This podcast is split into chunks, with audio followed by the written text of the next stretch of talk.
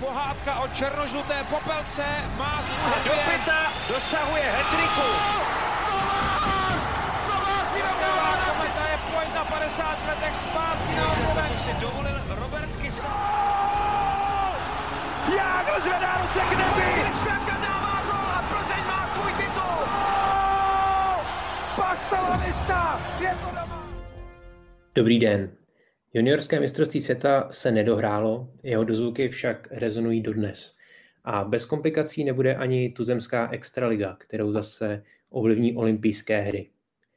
Jaké důsledky budou mít poslední události světového hokeje na domácí scénu? Posloucháte Hokej bez červené, podcast o českém hokeji se šéfkomentátorem ČT Sport Robertem Zárubou. A také s jeho tvůrcem Tomášem Řandou. Přejeme vám hezký nový rok.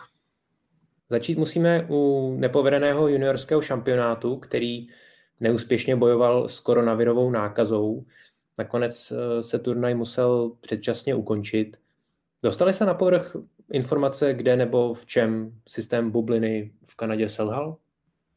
Nebylo to asi nějaké globální selhání, že by existoval nebo byl popsán nějaký koridor, tudy proběhla nákaza a způsobila největší škody. Spíš to byla série takových drobností, které se nepodařilo organizátorům vychytat tak dobře jako loni.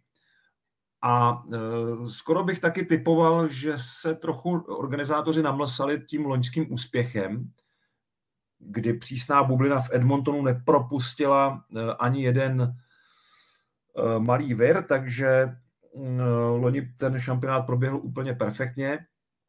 Ale to možná i tím, jak se rozdělilo mistrovství do dvou míst. Jednak, který se hrálo znovu v Edmontonu, jednak v Red Deer. Bylo tam dost výrazné chladno, dokonce varování před arktickým počasím, teploty pocitově kolem minus 35 stupňů Celsia. Možná i tohle stížilo organizátorům situaci. Na druhou stranu hokejisté neměli zájem někde popocházet, porušovat pravidla. Spíš se ta nákaza dostala prostřednictvím nedostatečných opatření v hotelových zařízeních a možná i na stadionech, kde to nebylo tak jako loni.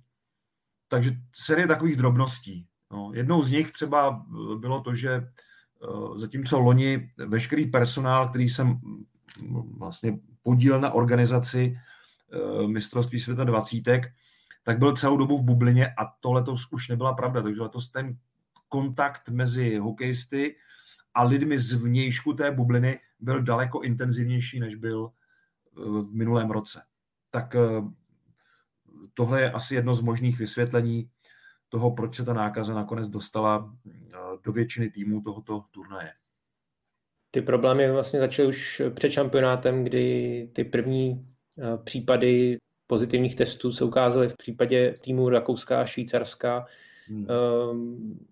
Tohle už mělo být nějaké varování. Dá se říct, že třeba to podcení bylo už před turnajem? Já bych řekl, že Kanaďané jsou dobří organizátoři, ale možná jim trošku chybí ta schopnost pružněji reagovat právě na zjištění, která je měla varovat před začátkem toho mistrovství. Oni mají nastavený nějaký manuál a podle toho jedou a v tomhle jsou trochu příliš přísní k dodržování toho domluveného dokumentu a když je potřeba ta pravidla zpřísnit, tak možná se jim do toho nechtělo. Nevím přesně, ale určitě tohle je mělo varovat. Zároveň ale ta nákaza nebyla, a to jak před turnajem, tak i během něj, nějak masivní v těch týmech. Vždycky to byl 1, 2 hráči. Myslím, že maximálně byli 3 z jednoho týmu. Nevím, jak potom dopadly ty post-testy už jako po turnaji. Tam údajně bylo těch pozitivních testů víc, ale pořád v řádu jednotek. Nebylo to tak, že by byla půlka týmu třeba, že by lehla. To v žádném případě.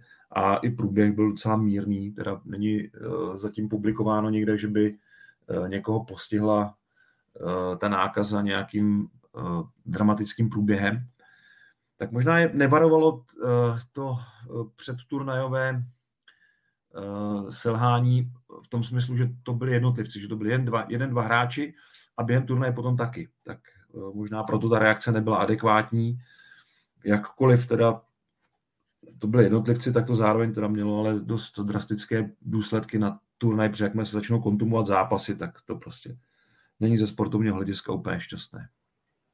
A mě překvapily ty podmínky přímo v hotelech, kdy ty výpravy si potom stěžovaly na tu velkou propustnost té bubliny, kdy tam mělo dojít i k nějaké civilní svatbě a její hosté se dostávali do kontaktu právě s hráči, takže mě tady to trošku zarazilo v tom srovnání právě s tou loňskou bublinou. Ta bublina nebyla tak důsledná jako loni, to je evidentní. A já nevím, jestli ta svatba už proběhla, nebo jestli byla v plánu v tom hotelu, nebo jestli to byly dvě svatby, že se smotaly dvě různé události tohoto typu na jedno mistrovství. Ale každopádně ta nákaza tam prostě pronikla. Někudy to bylo, jestli to bylo, protože hráči se stěžovali jak na to, že personál v halách vlastně chodí domů, nebo jako chodí z té bubliny, není uzavřený v té izolaci, tak i na to, že v hotelu a vlastně v obou hotelových zařízeních, ale to jak v Red Deer, tak v Edmontonu, taky ten pohyb byl mnohem volnější. Nevím, jestli to někdo porušil z těch hráčů, ale tam bych si skoro dovolil tvrdit, že hokejisté v tomhle byli stejně ukáznění, jako byli v tom minulém roce, s ohledem na to, že to opravdu tam nebylo moc jako co dělat a že ta nákaza přišla k těm účastníkům toho turnaje, ne naopak. Zmínit musíme i nepovedenou dohru šampionátu, jejímž účastníkem byla nešťastnou shodou okolností česká reprezentace, které nebyl povolen odlet poté, co členové ruské reprezentace nedodržovali na palubě letadla protiepidemická opatření. Neukazuje právě tato aféra ruské výpravy na to, že na turnaji právě mohlo docházet k tomu nedodržování či dokonce i obcházení bezpečnostních protokolů?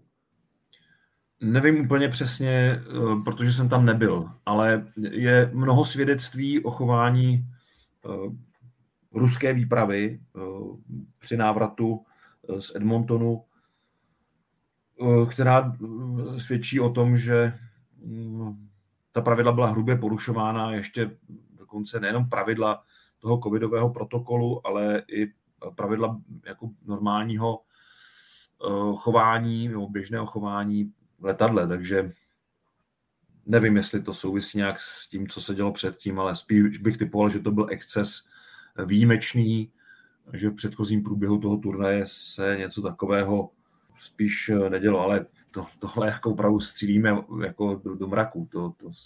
Já jsem nebyl, takže já to neumím přesně posoudit.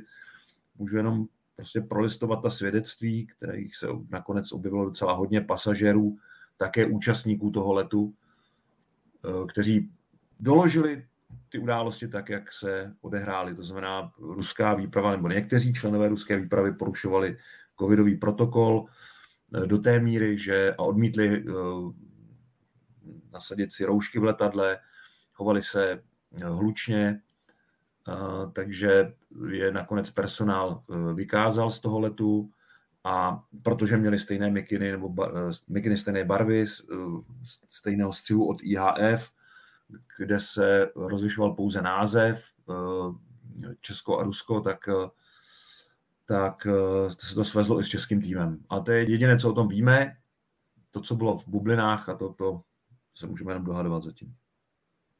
Já jenom připomenu, že trenér ruské 20 Sergej Zubov se ohradil proti té jednostranné vině a i česká strana vzhledem k tomu, že teda nemohla odletět v tom plánovaném termínu, tak hodlá plánovat právní kroky na základě těchto událostí, které právě postihly českou stranu. Co se týče těch kontumovaných zápasů, hokejoví fanoušci se nejvíc podivovali nad tím, že právě třeba jenom kvůli jednomu pozitivně testovanému hráči byly zápasy na turnaji kontumovány. Nemělo se postupovat přece jenom trochu obezřetněji, trochu šetrněji vzhledem k tomu turnaji. Nabízelo se odkládání zápasů, byť teda důsledkem by bylo prodloužení toho turnaje. No nemuselo by být, protože nějaké rezervy časové tam jsou. Během tohoto turnaje je vlastně den volna 1. ledna a 31. se dá taky hrát, takže to by asi nebyl takový problém, ale mně to přišlo příliš přísné, to kontumování zápasů.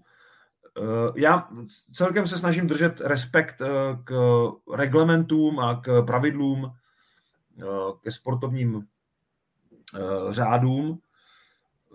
V tomto případě ty řády určily prostě, že jak nebude jeden na každý hráč, tak a nebude tým připuštěn k zápasu, tak z toho bude kontumace.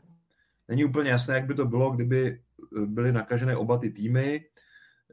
Tam pravděpodobně by skutečně došlo k odkladu toho utkání anebo k jeho kontumaci z obou stran, což je teda úplně to nejhorší řešení. Ale přijde mi to opravdu trošku přísné, se vším respektem, protože v případě třeba dopingového nálezu u jednoho hráče je tento vyřazen z turnaje, ale ten výsledek dosažený na ledě zůstává v platnosti. To znamená, to pravidlo je vlastně mírnější v případě dopingu, než je bylo teď při posuzování té covidové nákazy. A když tam teda byl opravdu jeden hráč, a v tom našem případě to byl skutečně jeden jediný hráč, tak zkrátka převážily ty obavy z rizika, že není to jenom jeden hráč, že to je víc hráčů, kteří ještě nejsou, u nich ta nákaza ještě není zjistitelná, takže by se to mohlo velice rychle rozšířit, takže se hrát prostě nebude ani s jedním pozitivním testem. No, smutnou ironií teda zůstalo, že ty opakované testy prokázaly, že český tým byl jinak v pořádku, že měl všechny testy negativní, kromě toho jednoho hráče, který byl teda usazen do karantény, do izolace.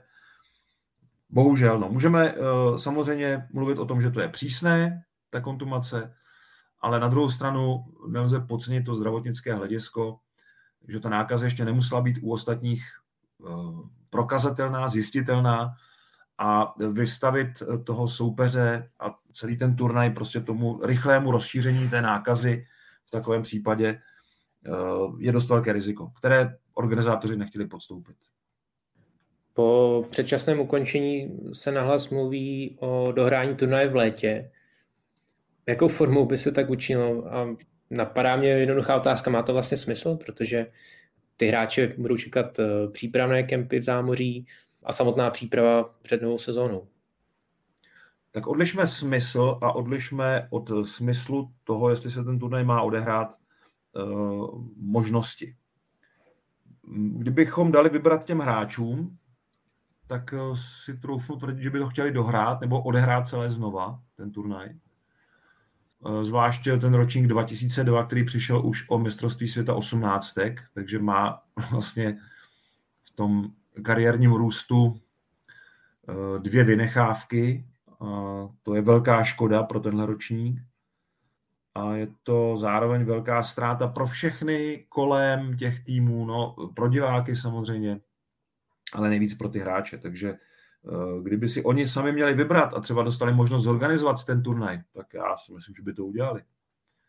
No a pak teda je otázka spíš toho, jestli to jde, jestli to dává smysl, a to už je trošku složitější, protože samozřejmě se dohrává, padaly návrhy na červen, červenec, v červnu se dohrává Stanley Cup. Je pravda, že už je v tu dobu většinou dohraný Memorial Cup, to znamená kanadské juniorky, že to by nemuselo překážet, ale hrát to proti Stanleyově poháru je trošku problém televizní a televize TSN bude mít do toho konečného výroku o té organizaci, jestli se do toho vůbec pustit, tak do toho bude mít hodně co mluvit. No a tam, jak si nabízet ty zápasy proti Stanley Cupu, není úplně šťastné v Kanadě a Kanada bude rozhodující prvek toho celého znovu otevření toho turnaje, nebo jeho vlastně nějaké nové podoby. Takže smysl to podle mě má, už protože 20 je jeden z mála šampionátů, který není prodělečný. Na druhou stranu je otázka, kdo by to zaplatil znovu celé, protože ty náklady budou počítat krát 2, když to jsou vlastně 2 turnaje. Zároveň ovšem nebyla naplněna komerční práva partnerů. Prezentace v televizi vlastně zůstala někde v jedné třetině. Nevím, jaký to má vliv na příjmy, ale podle mě dost zásadní. Takže otázka, jak se i partneři k tomu postaví, jestli chtějí ten turnaj znovu dohrát, či nikoliv, což bude také důležitý faktor. Takže můžeme se tady bavit, jo, četl jsem spoustu celkem jako rozumných úvah o tom, že to je nesmysl s ohledem na kanadské juniorky, na program kempu NHL, ale zároveň ty samé kluby NHL chtějí vidět ty hráče v akci na mistrovství 120. Takže myslím si, že se všichni naučili trošku jinak plánovat a tohle by nemusel být až takový problém. Podle mě rozhodne ekonomická stránka věci. Jestli ten turnaj se dá prostě zrealizovat podruhé za stejných finančních podmínek či nikoliv. Mezinárodní hokejová federace IHF navíc ještě před začátkem tohoto turnaje rozhodla o tom, že se z elitní skupiny sestupovat nebude, takže příští ročník se bude hrát i s postupujícím Běloruskem v 11 týmech. Ovšem ten lichý počet účastníků je obecně na šampionátech dost neobvyklý. Bude to znamenat nějaké organizační komplikace? Finanční komplikace. Hrát turnaj s 10-11 týmy se může zdát jako jenom drobný rozdíl, ale finančně to tak úplně není. A ještě mě napadá k té předchozí otázce, že Mezinárodní hokejová federace oficiálně logicky vyjádřila víru v to, že ten turnaj se ještě jednou odehraje, ale i pro ní to bude finančně dost náročné, protože pokud to nezaplatí organizátoři v Kanadě, pokud se nepodaří získat vlastně nové prostředky pro nový turnaj, tak připomínám, že Mezinárodní hokejová federace se finančně dost vyčerpala loni, kdy saturovala kompletně celou jednu skupinu mistrovství světa v Rize, která se měla původně hrát v Bělorusku a to přesunutím zaplatila IHF. Takže těch rezerv hodně ubylo a teď vlastně by se zase ještě muselo sáhnout hluboko do pokladny, která už ale to dno nemá moc od toho předposledního hrábnutí. Takže tohle je skutečně dost velká výzva. No a zpátky k tomu příštímu roku. No vlastně už je to letošní, ale to mistrovství bude mít datum 2023. Jo, finančně to může být problém, trochu větší náklady, ale určitě se ten turnaj dá rozlosovat se skupinami 5 a 6. To si myslím, že nebude žádný zádrhel. A přibude o 2 zápasy, 1 nebo 2 zápasy, 1 možná bude stačit, že poslední 2 týmy z té 6členné skupiny a poslední tým z té 5členné budou hrát turnaj každý s každým. Je otázka, jestli tam bude započítávat ten zápas, tím pádem by vlastně ani nenarostl počet utkání. Ten zápas ze skupiny vlastně by se to dal odehrát tím pádem po tom novém roce prakticky ve stejném rytmu. No a do té doby se trošku nahustí program zápasů, možná se začne o den dřív, nevím, nebo se bude hrát i 1. ledna. Ale řešení to určitě má.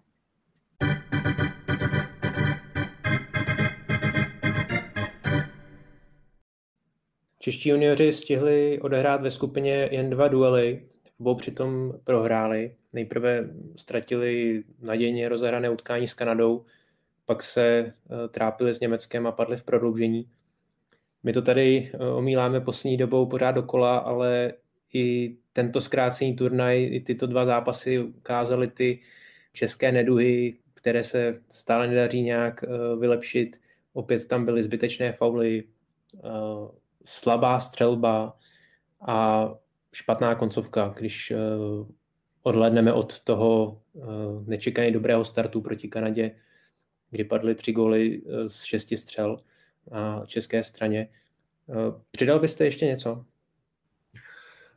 Já pořád se vracím k té koncovce.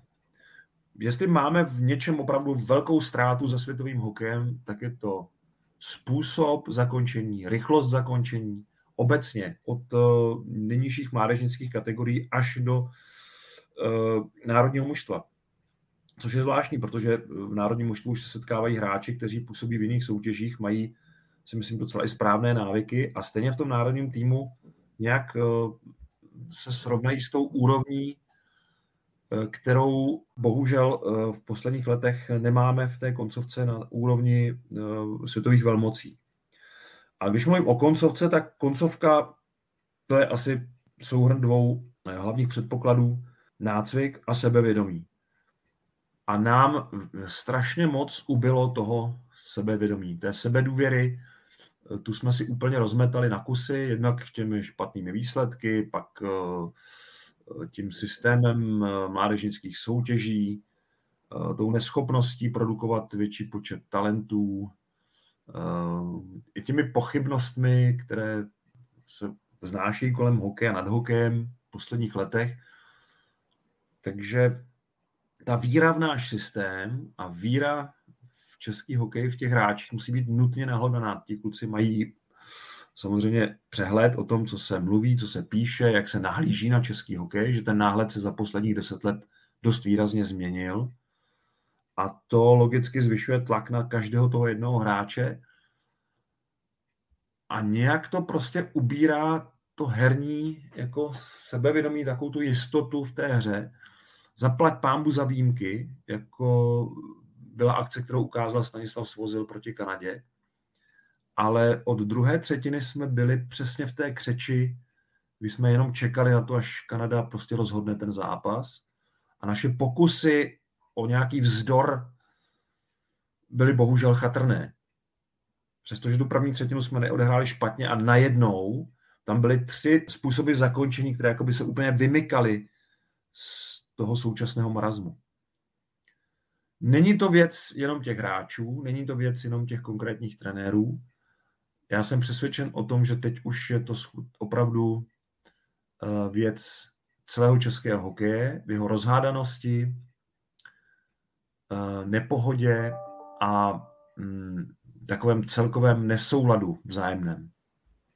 To, co dřív se vyřešilo neformální rozmluvou, což je taková dobrá česká cesta k řešení sporů, tak najednou se snažíme nějak oficiálně upravit, změnit a ono to nejde, ono to nefunguje, protože tam není společný zájem. Prostě v českém hokeji je 50 skupin a z nich 49 vesluje každá na svou stranu, když to řeknu s určitou nadsázkou.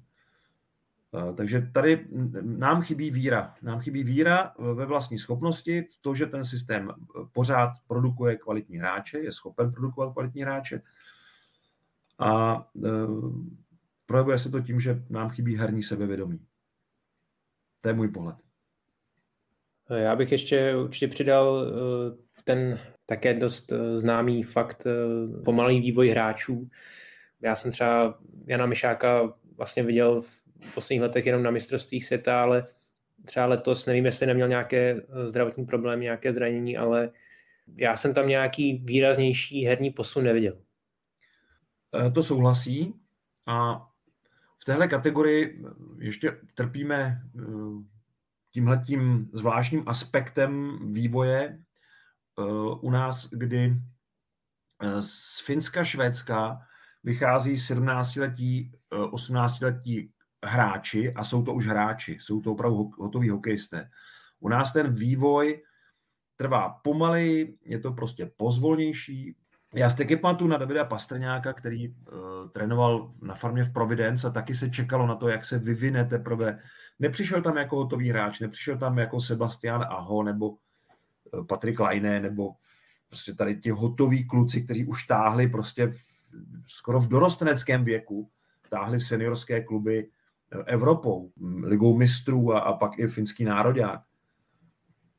U nás to prostě trvá díl a samozřejmě i tohle je určitý aspekt hry těch 20.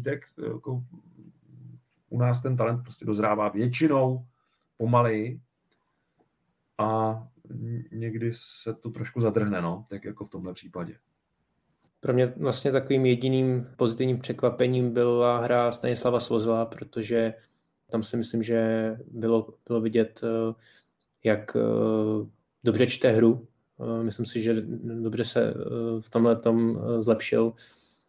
A... No ale propadl prostě v tom zápase s Německem, mu tam projel hráč, což vlastně vedlo k tomu prvnímu gólu.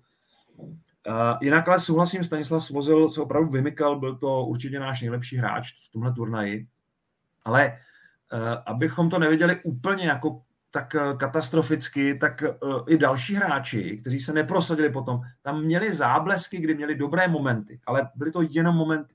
Nebyla to souvislá prostě jako hra, ten konzistentní příspěvek k tomu týmu.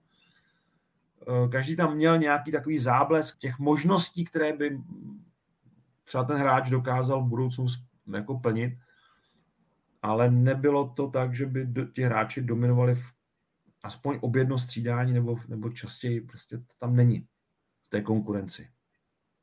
A naopak právě například u Švédů mně se hrozně líbil Simon Edvinsson, to je pro mě back budoucnosti, je to vlastně výběr Detroitu v draftu. Opět hotový hráč už v 18 letech, ve Frölundě má půl bodu na zápas, jsem na jeho vývoji hodně zvědavý.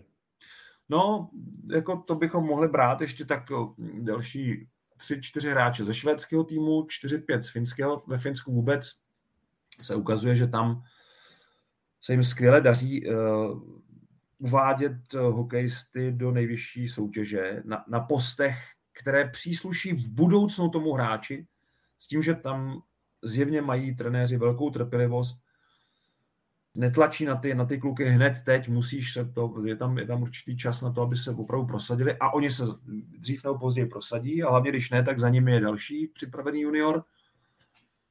Si pamatuju Petr Hubáček, že mi říkal, že jeho kamarád z Jiversky, ale už prostě říkal, že už těch talentů produkují tolik, že nemají kam dát. To je úžasná věta. Nevím, co bychom za to dali my, za něco takového. Takže ta přehršel talentů tam opravdu je. A všimněte si taky, že Finové úplně změnili strategii stavby týmů.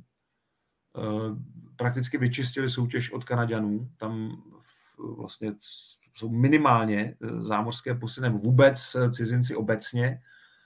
A stává se z toho finská soutěž jako pro Finy. Bez teďka nějakých falešných výkladů tady toho, co jsem teď řekl, jako to není nějaký nacionalismus hokejový, ale je to velmi zdravý způsob přemýšlení o vlastním hokeji a my jsme bohužel nestačili odvysílat, to bylo připravené do přestávky utkání Česko-Finsko, jako reportáž, kterou jsme natáčeli s Petrem Hubáčkem v IFK Helsinki v listopadu při turnaji Karjaly, kde jsme natáčeli trénink 14letých a 15letých kluků, mluvili jsme právě s těmi mladými hráči, mluvili jsme s trenéry, mluvili jsme s manažerem vývoje mládeže v IFK a došli jsme opravdu k velmi zajímavým zjištěním, jak málo stačí k tomu, aby se s radostí prostě vychovávaly talenty v hokejovém prostředí, které samozřejmě ve Finsku je příznivější než u nás, ale není zas tak úplně odlišné z hlediska podmínek.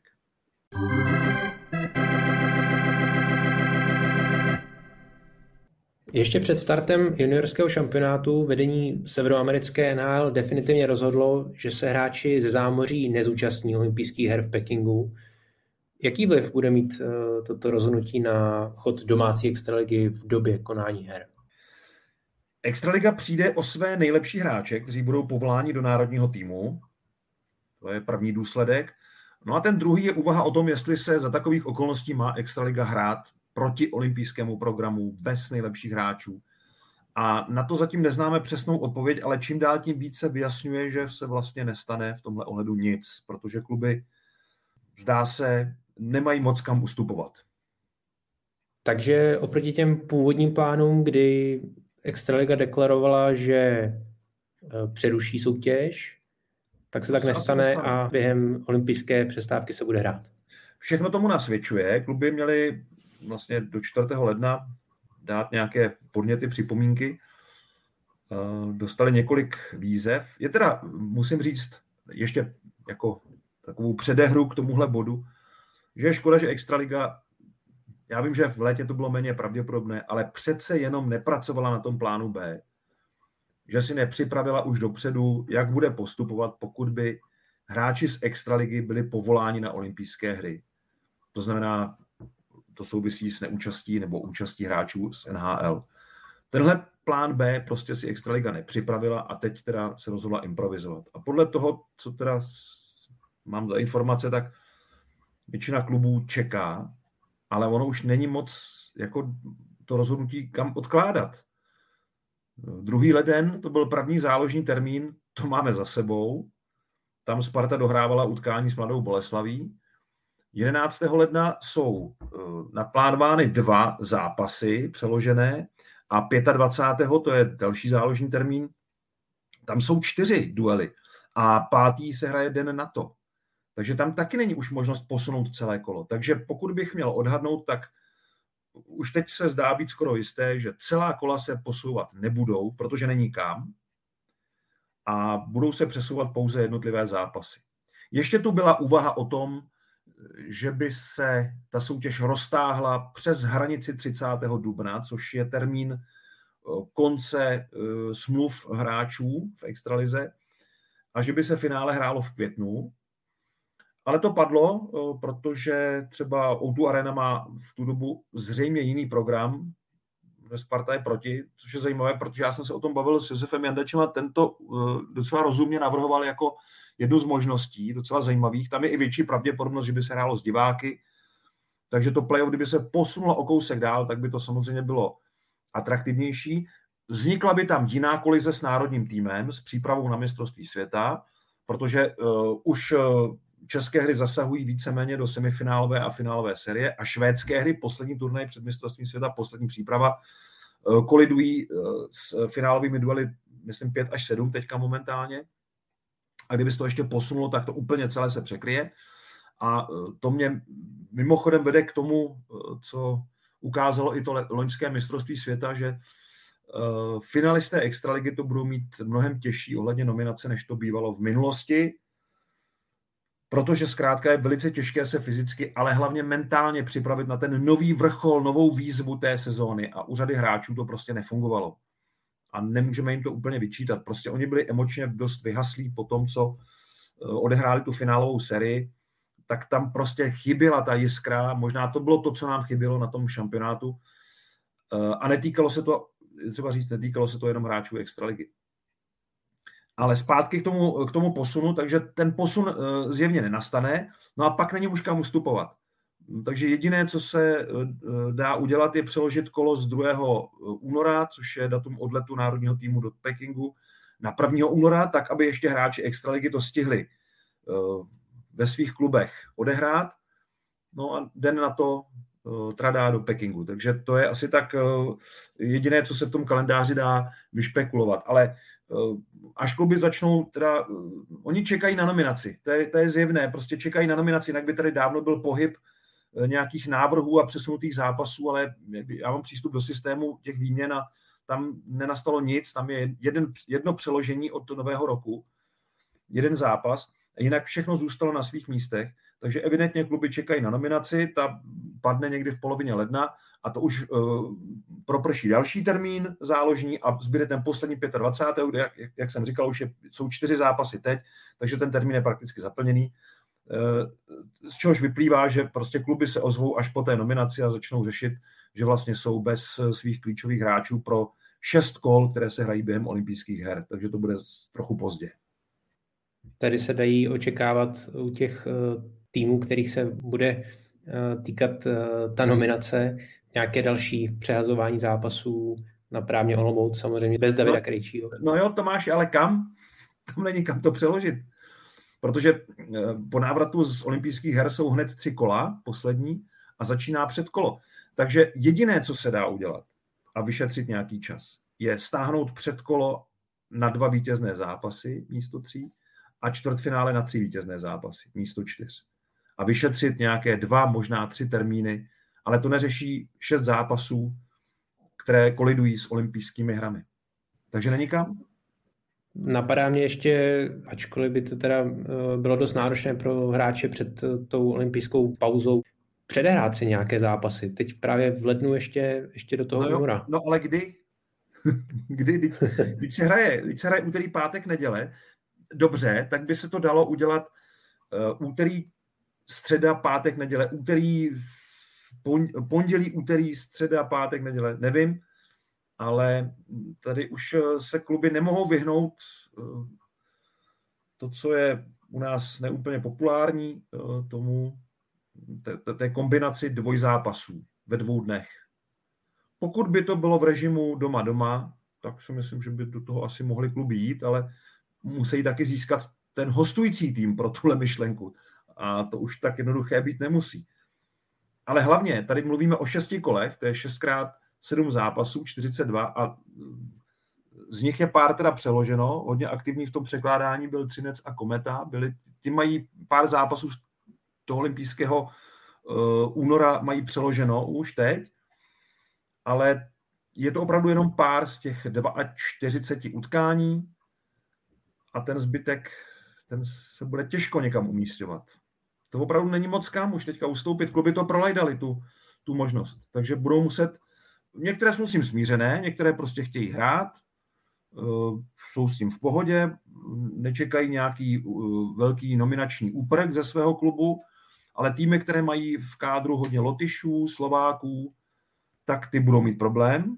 A jinak z českých hráčů podle mých informací by mělo z extraligy být v širší nominaci asi 10 a možná do té uší můžeme počítat tak zhruba s polovičkou, možná lehce nad polovinou, tak to se nezdá být tak dramatické, no jo, ale přesně jak jste říkal, když prostě Olomouc, a tam je to jasné, že bude hrát bez Davida Krejčího, tak to prostě ten klub to samozřejmě poznamená, no, takže musí si nahrát maximum do té doby a pak bojovat, tak říkajíc, bez šéfa nebo bez lídra. Takže nám začnou takové playoff dostihy už teď v lednu. Termínově je to vlastně tak trošku playoff, no, to je pravda. Argument možné 5týdenní karantény hrál v minulých týdnech roli také v českém hokeji. Nejhlasitějším kritikem účasti v Pekingu byl majitel Pardubic Petr Dědek. Jak reálné jsou ale hrozby českých klubů, že nepustí své hráči na olympiádu? Já to považuji za neuskutečnitelné, respektive to je velmi špatný nápad.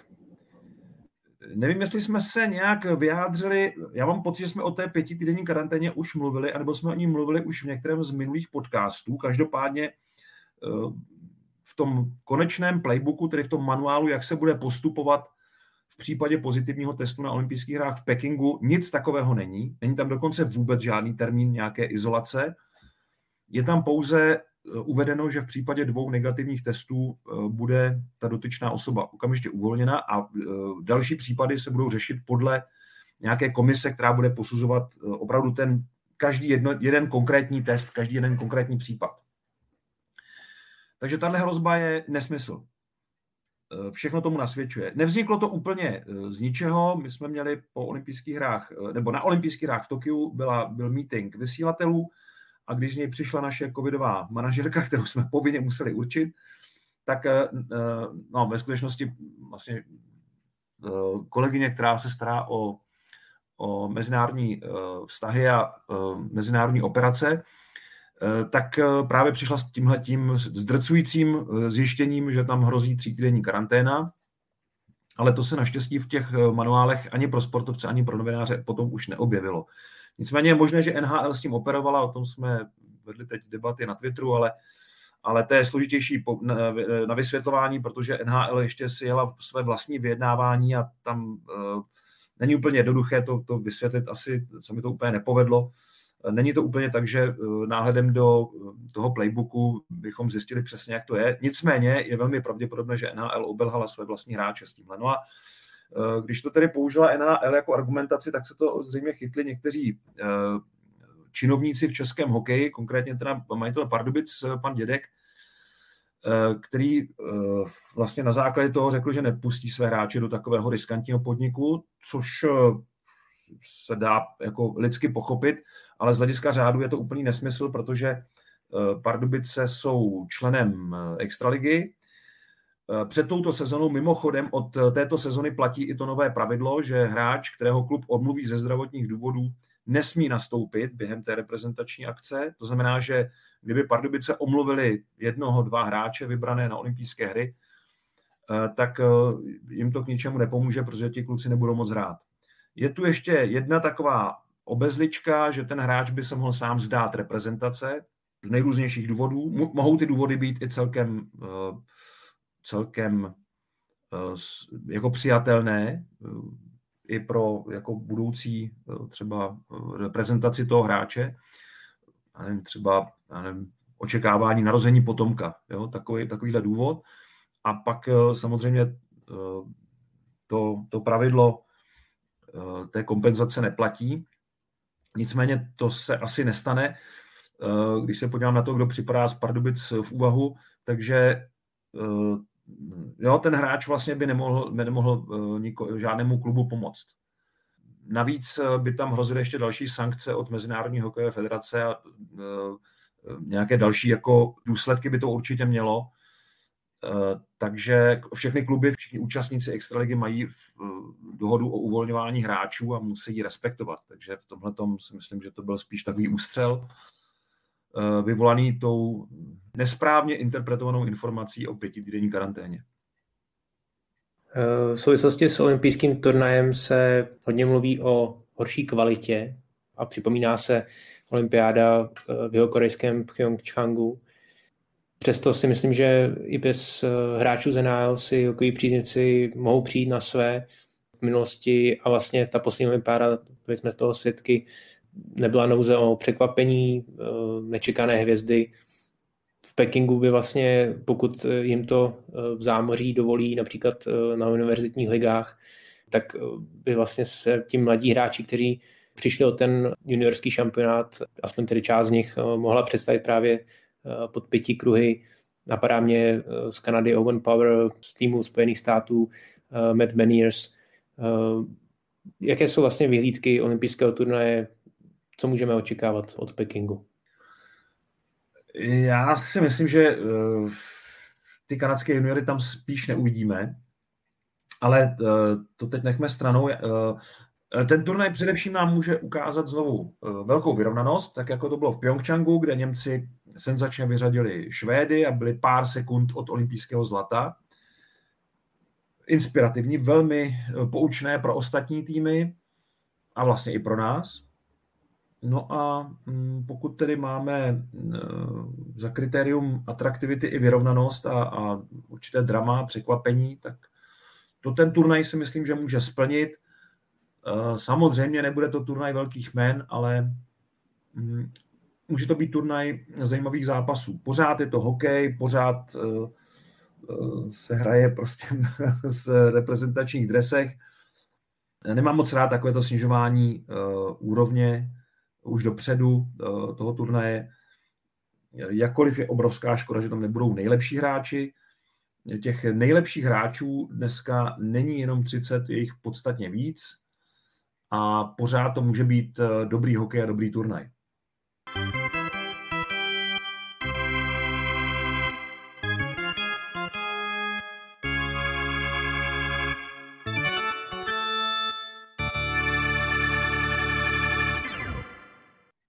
V další části našeho podcastu dostanou prostor dotazy našich posluchačů. Otázky můžete klást pod našimi podcasty jak na YouTube kanálu nebo sociálních sítích ČT Sport, tak také na Twitteru Roberta Záruby. A ta první zní následovně. Vrací se peníze za vysílací práva ze zrušeného juniorského šampionátu? Já tohle nevím přesně. Tohle není můj obor, ale pokud vím, tak ne. Bude se to... Nebo já fakt nevím. Tohle to fakt nevím. To bych fakt hádal. Další dotaz míří na diskuzní pořad Spor o český hokej. Zda je v plánu další díl, případně kdo je na seznamu plánovaných hostů. Já jsem navrhl další díl, ale nemůžu říct ani jeho téma, ani jeho hosty, protože oni sami to ještě nevědí. My teď řešíme, jestli se nám to vejde do výroby, protože lednový i únorový program jsou dost nabité a to téma je takové, že by se mělo odehrát v lednu, jinak už nedává moc smysl, ale víc k tomu opravdu nemohu prozradit a čekám na rozhodnutí, jestli se to podaří vměstnat do našeho výrobního úkolu či nikoliv. A ještě jedna reprezentační otázka. Je ve hře rozšíření Euro Hockey Tour na více týmů? No, tady taky neznám přesnou odpověď. Ty úvahy určitě nějaké jsou, protože Švýcaři, Slováci by určitě zájem měli, i Němci.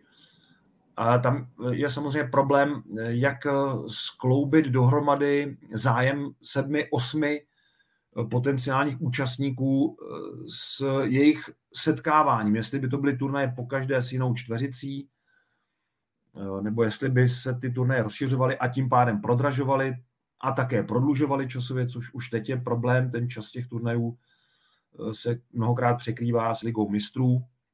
Takže zájem určitě je, ale je mnoho argumentů proti tomu rozšíření, proti změnám. Mně by se líbilo, kdyby se to podařilo rozšířit, protože pamatuju si ten právě olympijský ročník 17-18, kdy se do turnaje Euro Hockey Tour zapojili Švýcaři, Kanaďani, dokonce Korejci a v každém ohledu to bylo velké oživení těch už trošku rigidních setkávání Švédsko, Finsko, Česko, Rusko. Pořád dokola. Podle sledovanosti vidím, že jakmile hraje národní tým, pořád to diváky zajímá, i když to má tenhle ten kolovrátek pořád dokola, ale zahrát si sem tam se Slováky nebo s evropským výběrem Kanady, když je k tomu teda příležitost, to si myslím, že nebylo úplně od věci. V atraktivitě té soutěže by to prospělo, je otázka, jak to vlastně vyřešit, aby to tabulkově dávalo nějak smysl, aby to zůstalo jako soutěž. Taky kdysi jsme probírali tu variantu, jestli by to nemohlo být mistrovství Evropy, vlastně taková dlouhodobá soutěž, jako mistrovství Evropy.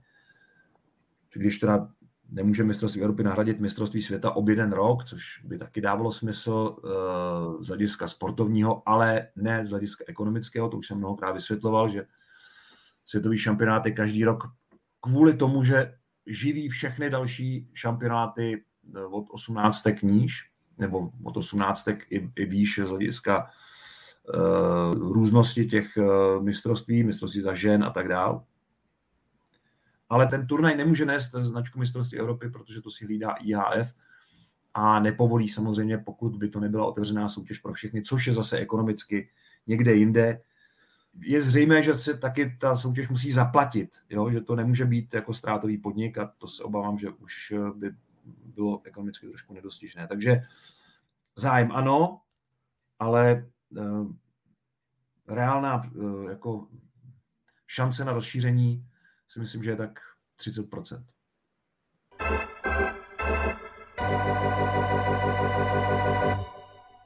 Olympijské hry v Pekingu by měly začít za měsíc. A v závěrečné rubrice vám nabízíme top 5 nejlepších hráčů mimo NHL, kteří by se mohli na turnaji představit. Probíral jsem to dlouho, ten seznam, a aniž bych teda se choval jako velký patriot, tak mi na první 2 místa, byť jsou to jakoby v tom žebříčku ty nižší, vycházejí 2 Češi. David Krejčí, který hraje v Olomouci a zvedl klub, zájem o hokej a může být opravdu skvělou výstuhou národního mužstva na olympijských hrách. Číslo 4 je Michal Špaček, podle mě nejlepší hráč národního týmu v posledních 2 sezónách. Stále ještě trochu nedoceněný na té mezinárodní scéně, ale on už v tom minulém ročníku vyhrál kanadské bodování nároďáku a pokud si to líp sedne, než to bylo na mistrovství světa, tak si myslím, že to může být klíčový hráč pro olympijský turnaj. Nejlepším brankářem mimo NHL je podle mě Lars Johansson, který přestoupil z CSKA do Petrohradu. Vyhrál tam 19 utkání a myslím si, že přesně splňuje to, co od něj SKA chtělo. A chytá velmi dobře i ve švédské reprezentaci. Pro mě je to opravdu evropská jednička. Na druhém místě, a to bude možná trochu překvapení, je Jane Ojamáky. To je ten chlapík, jak nám dal jeden z těch 2 rychlých gólů na turnaji Karjaly v Helsinkách. Neuvěřitelnou koncovkou a nebyla to náhoda. On vede střeleckou tabulku KHL se 27 góly a to hraje ve vítězu. Takže ten udělal v mých očích největší pokrok ze všech špičkových reprezentačních útočníků za poslední 2 roky. No ale celé ještě mimo je pro mě číslo 1, to je Vadim Šipačov. Typický vzdorovitý Rus, který se neprosadil v NHL a chce všem ukázat, že mu byla způsobena křivda, ať už to bylo podle té jeho verze nebo podle té, kterou předkládá klub, který se tedy nerozešel úplně v dobrém s Vadimem Šipačovem, tak Vadim Šipačov je opravdu mimořádný hráč a asi nejschopnější útočník mimo NHL momentálně. Tak to je z dalšího dílu podcastu Hokej bez červené všechno. Připomínám, že všechny díly, včetně Hokej Focus podcastu, najdete na webu ČT Sport.cz, ve všech podcastových aplikacích a na YouTube. V novém roce se mějte fajn a budeme se těšit zase příště. Budeme se těšit třeba i na to, že příště budeme méně skákat. Dneska jsme to měli tak jako z jednoho tématu do nějakého jiného. Dneska jsme otevřeli hodně soudků, tak třeba příště načerpáme víc z jednoho z nich. Mějte se krásně.